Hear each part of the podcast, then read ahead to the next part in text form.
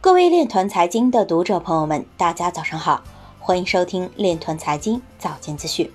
今天是二零二零年五月十七日，星期日，农历庚子年四月二十五。首先，让我们聚焦今日财经。泰国能源业务部将测试棕榈油供应链区块链系统。德克萨斯州证券委员会揭露虚假加密货币投资计划。杭州市金融科技监管沙盒细则将于下周公布。东阳市检察院对一起数字货币诈骗案提起诉讼，诈骗金额达三点八亿元。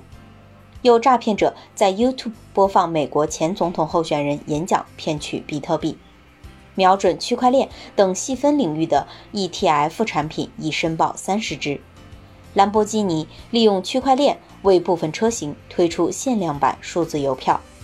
哈利波特作者 J.K. 罗琳要求推特网友帮助其理解比特币。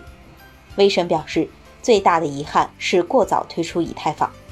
北京市金融局霍学文表示，北京正在推动第二批监管沙箱试点。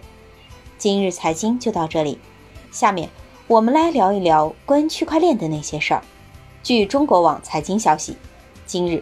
全国社会保障基金理事会原副理事长王忠明在二零二零清华五道口全球金融论坛上表示，疫情之后，我们云的中后台的数字化逻辑和智能化场景的全部的深度逻辑，包括区块链等等，已经迅速发展，满足了数字化的安全，满足了数字化后台服务的效能，特别是满足了数字化的基础设施。